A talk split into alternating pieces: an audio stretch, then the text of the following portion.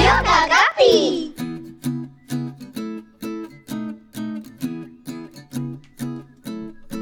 Hello and welcome to Yoga Guppy. I am Rashmi.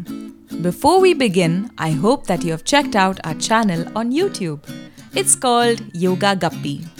We have fun stories and breathing exercises to make you healthy and strong. Now I hope that you are ready to start today's story. You can sit still or lie down. We will focus on our breath for a few seconds so that we can also focus on the story once our minds quiet down. Let's take a deep breath in and slowly breathe out. One more long deep breath in and slowly breathe out. Did you know that there was a time when elephants did not have trunks?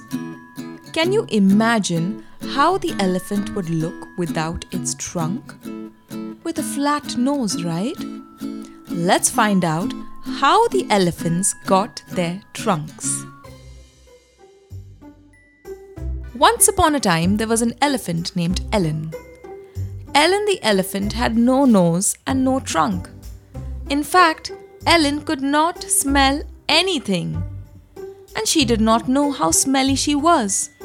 And because she was so smelly, there were always flies and other bugs around her. She had had enough of these flies and knew that it was time to do something about it. So she decided to ask her friend Nala the lion. "Hey Nala, these flies keep bothering me. What can I do?"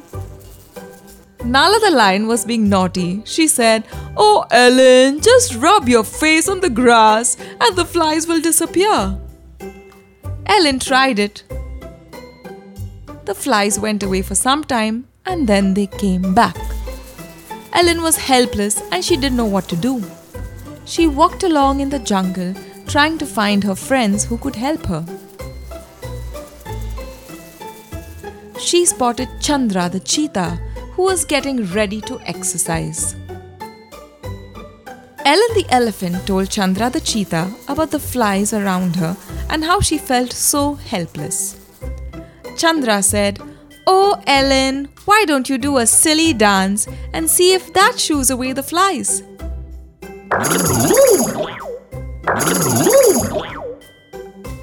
Ellen did a silly dance, but the flies still remained. Ellen walked around looking for more help, and she spotted her best friend Tammy the tortoise. Tammy was sunbathing on a rock when she saw Ellen coming towards her. Tammy knew Ellen for many years and she knew that the flies were bothering Ellen again. Tammy said, "Oh Ellen, it's because you really smell bad. That's why the flies are always around you. Why don't you have a bath in the lake? You will be clean and you won't smell bad." Ellen thought that was a great idea, so she walked towards the lake. She dipped her feet inside the water and she felt like the water was really cold.